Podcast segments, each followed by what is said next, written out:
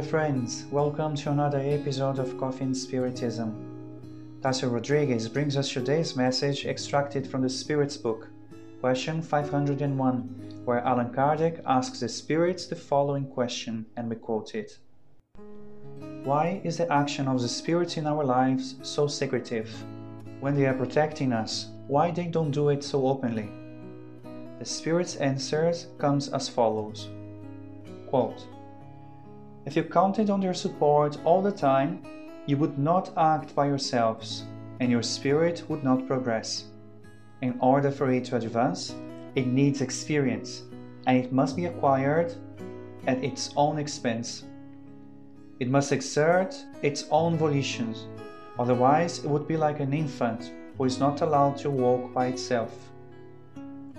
The actions of the spirits who wish you well always occur in such a way so as not to hamper your free will.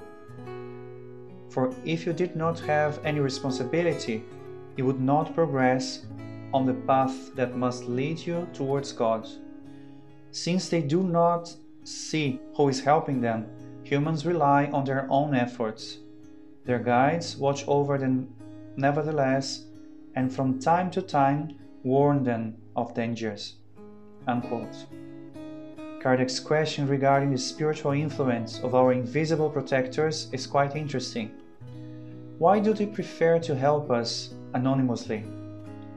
Would it be better for us to know when they are influencing us, so that we really believe that we are constantly supported?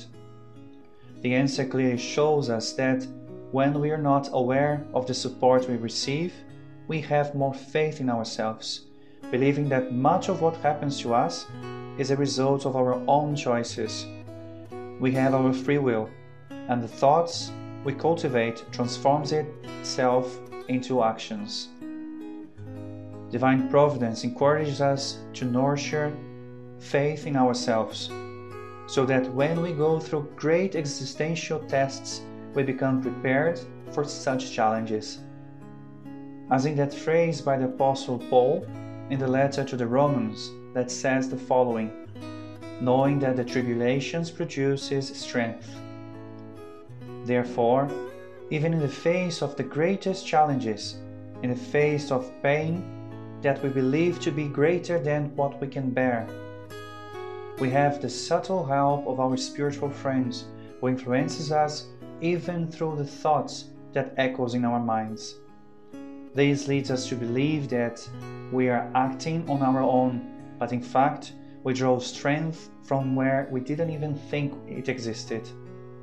As Jeziel concluded well in his conversation with Abigail in the book Paul and Stephen, when faced with so many adversities that have happened due to racial prejudice, the term race used here represents the people of Israel, who suffered so much waiting for the Messiah, who would come to clarify all evils we go through and how we are constantly supported.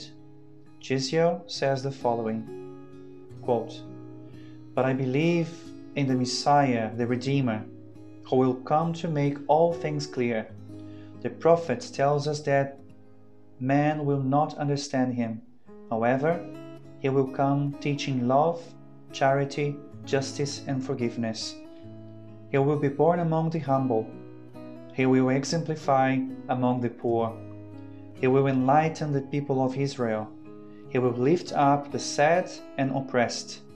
He will offer love to all those who suffer in abandonment. Who knows, Abigail? Will he be in the world without us knowing it?